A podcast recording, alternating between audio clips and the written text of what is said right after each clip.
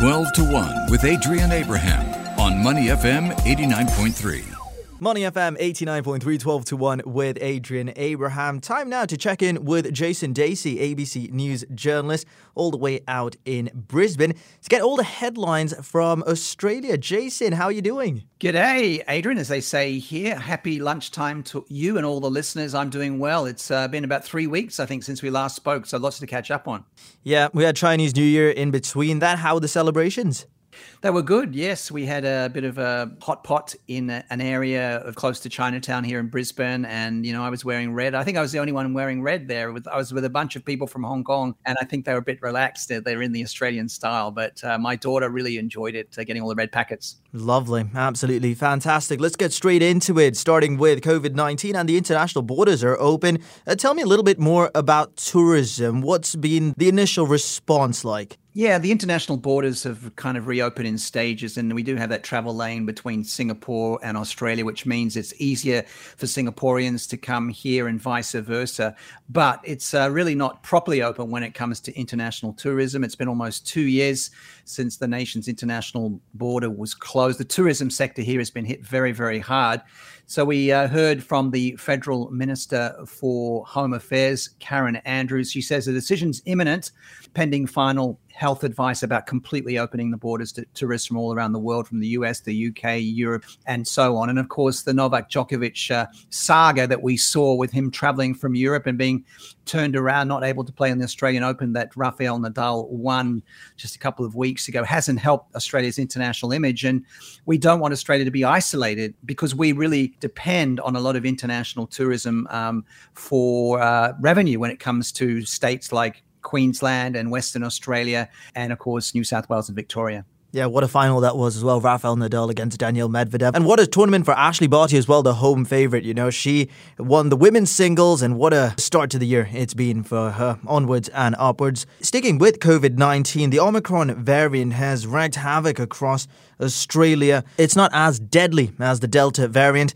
but it's certainly hit Australia quite hard. It really has, you know, Adrian. And you say it's not as deadly. It's not as deadly for, you know, normal adults and people kind of in that um, age group under 60. But if you're over 60, it is very, very deadly here. We've seen a, a real crisis in uh, aged care facilities across Australia. Just in Queensland, where I am, we saw 19 deaths in the last 24 hours uh, in um, coronavirus cases.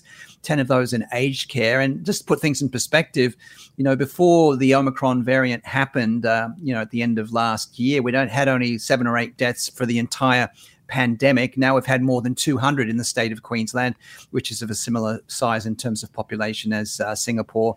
But, you know, every day we're getting around 100 uh, COVID deaths. So it's very depressing and you know the optimism that we had maybe at the end of last year when we had the head of Qantas, we had the New South Wales Premier Dominic Perrottet and the Prime Minister Scott Morrison saying, you know, the flights are going to start again and everything's going back to normal. That mood has changed dramatically in three months' time, but. Let's keep our fingers crossed and hope that the uh, tourism does return because we really need it but we are battling every day very, very depressing numbers when it comes to aged care facilities. Yeah, the pandemic has battered the tourism industry all across the world. And just as you start seeing the light at the end of the tunnel, another variant or another subvariant emerges and you're, you know, back to square one again. Prime Minister Scott Morrison's also been in the news. His popularity has slumped after a series of, let's say, comical errors. Yeah, he's really not helped himself. And now this is an election year. I remember the last election was in 2019, and I was uh, doing coverage for Money FM, and that was when Scott Morrison was re-elected. Uh, you know, he was the underdog in that one, but he's looking really, really bad for the election because he's uh, made many, many mistakes when it comes to the pandemic. A most recent one has been the unavailability of rapid antigen tests and the fact that they aren't free for everyone. We have to pay for them, and there's price gouging, and we can't get them. And uh, now he's been called a liar by his deputy leader, Barnaby Joyce, in a text message. This, now, the exchange was uh, some time ago before Barnaby Joyce was actually promoted to his current role. But this is someone that uh, you know is really getting uh, under the skin of Scott Morrison. Called him a horrible person and a complete psycho. And then we had the Premier of New South Wales, or the former Premier of New South Wales, Gladys Berejiklian, a text message from her was leaked, also criticizing him, saying a hypocrite and a liar, and all these sort of text messages have come out. So uh, he's behind in the opinion polls, very, very much behind. So it's going to be difficult for him to get re-elected. But the one thing he has in his favor is that the economy is doing well here, and also that the opposition leader, Anthony Albanese, hasn't really convinced too many people that he is a great alternative to Scott Morrison. Even though the Labour Party, the opposition party, is more than 10 points ahead on a head to head basis with uh, Scott Morrison's Liberal National Party. Yeah, the Australian election certainly one to, you know, keep an eye out for as we approach that deadline as well. We're in conversation with Jason Dasey, ABC News journalist, all the way out in Australia, getting the latest headlines from down under. Let's talk unemployment rates in Australia. Uh, near record low levels as the central bank um, has kept interest rate at 0.1% for now. What more can you tell me about this? Well, the unemployment rate is uh, really, really low at the moment, you know, and they are predicting that it could get under 4%, could get to 3.75% by the end of 2023. That's the prediction from the Reserve Bank, and that would be fantastic for uh, Australians. But there is a kind of a complex story to be told here because even though the unemployment rate's just above 4% at the moment, which is very, very low historically, there are a lot of people who aren't getting the kind of work that they want. Uh, they might be casual labor, they may be getting 20 hours a week and we've seen wage growth stagnate. So even though the current unemployment rate's 4.2%, it doesn't tell the whole story of the labor force here in Australia and how many Australians, including myself, would prefer to get more better paid work than we are currently getting. Uh, and the last time that the unemployment rate fell under 4% was back in 1978 when it fell to 3.75%. That was before you were born, Adrian. And it was also when I was at high school in Sydney. So that's a long time ago. So this is, I guess, we get back to the, uh, the election coming up by the end of May. This is the best hope that Scott Morrison has to point towards the strong recovery from uh, the pandemic in terms of the economy and this very low unemployment rate. But not every Australian is happy with the quality of work that they've got, the high price of real estate, and the money in the bank.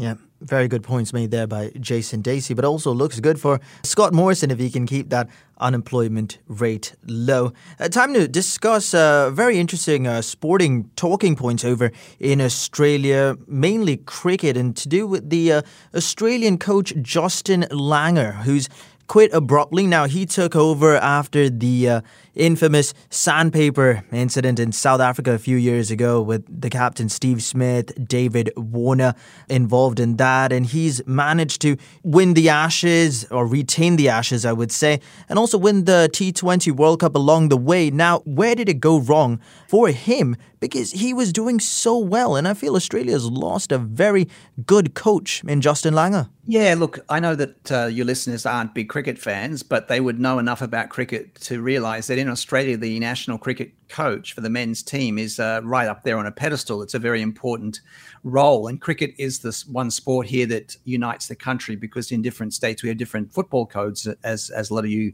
listeners would know. So Justin Langer was only offered a, a short term contract extension as head coach at something like six months and he thought this was an insult. Now, Justin Langer is a is a national hero from his days as a player. Uh, he's 51 years old, and he and Matthew Hayden were the superstar opening combination for Australia during you know maybe 15 to 20 years ago.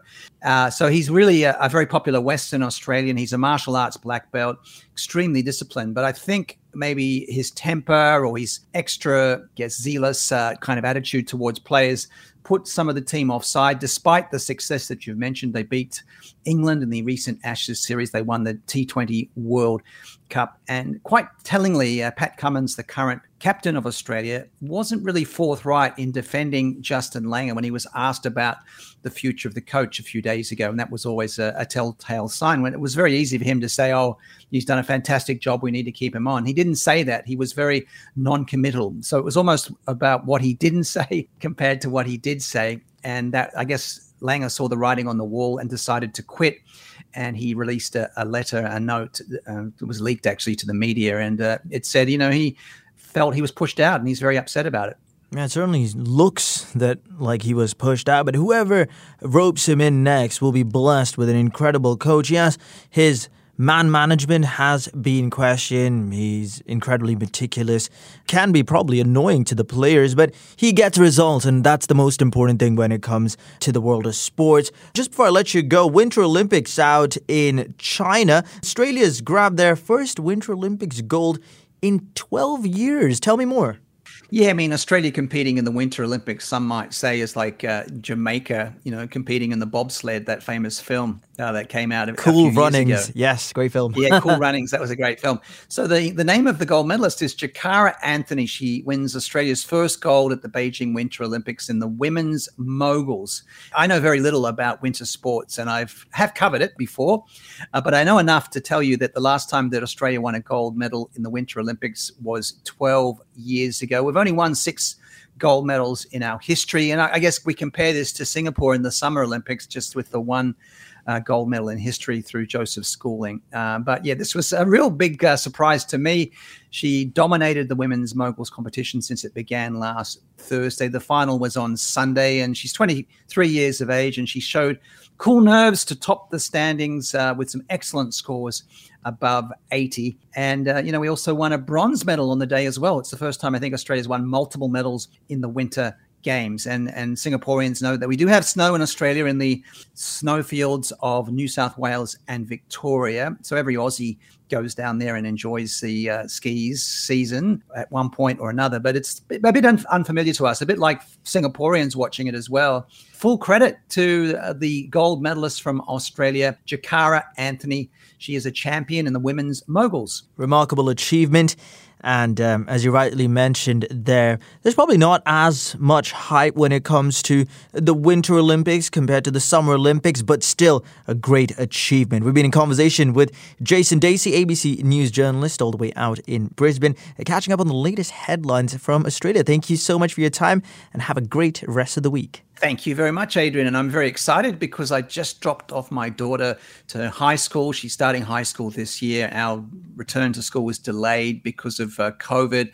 So, yeah, I've, uh, I've posted some photos of her in her beautiful purple uniform. So, I think every parent and grandparent out there can relate to what I'm talking about. To listen to more great interviews, download our podcasts at moneyfm893.sg or download our audio app. That's A W E D I O.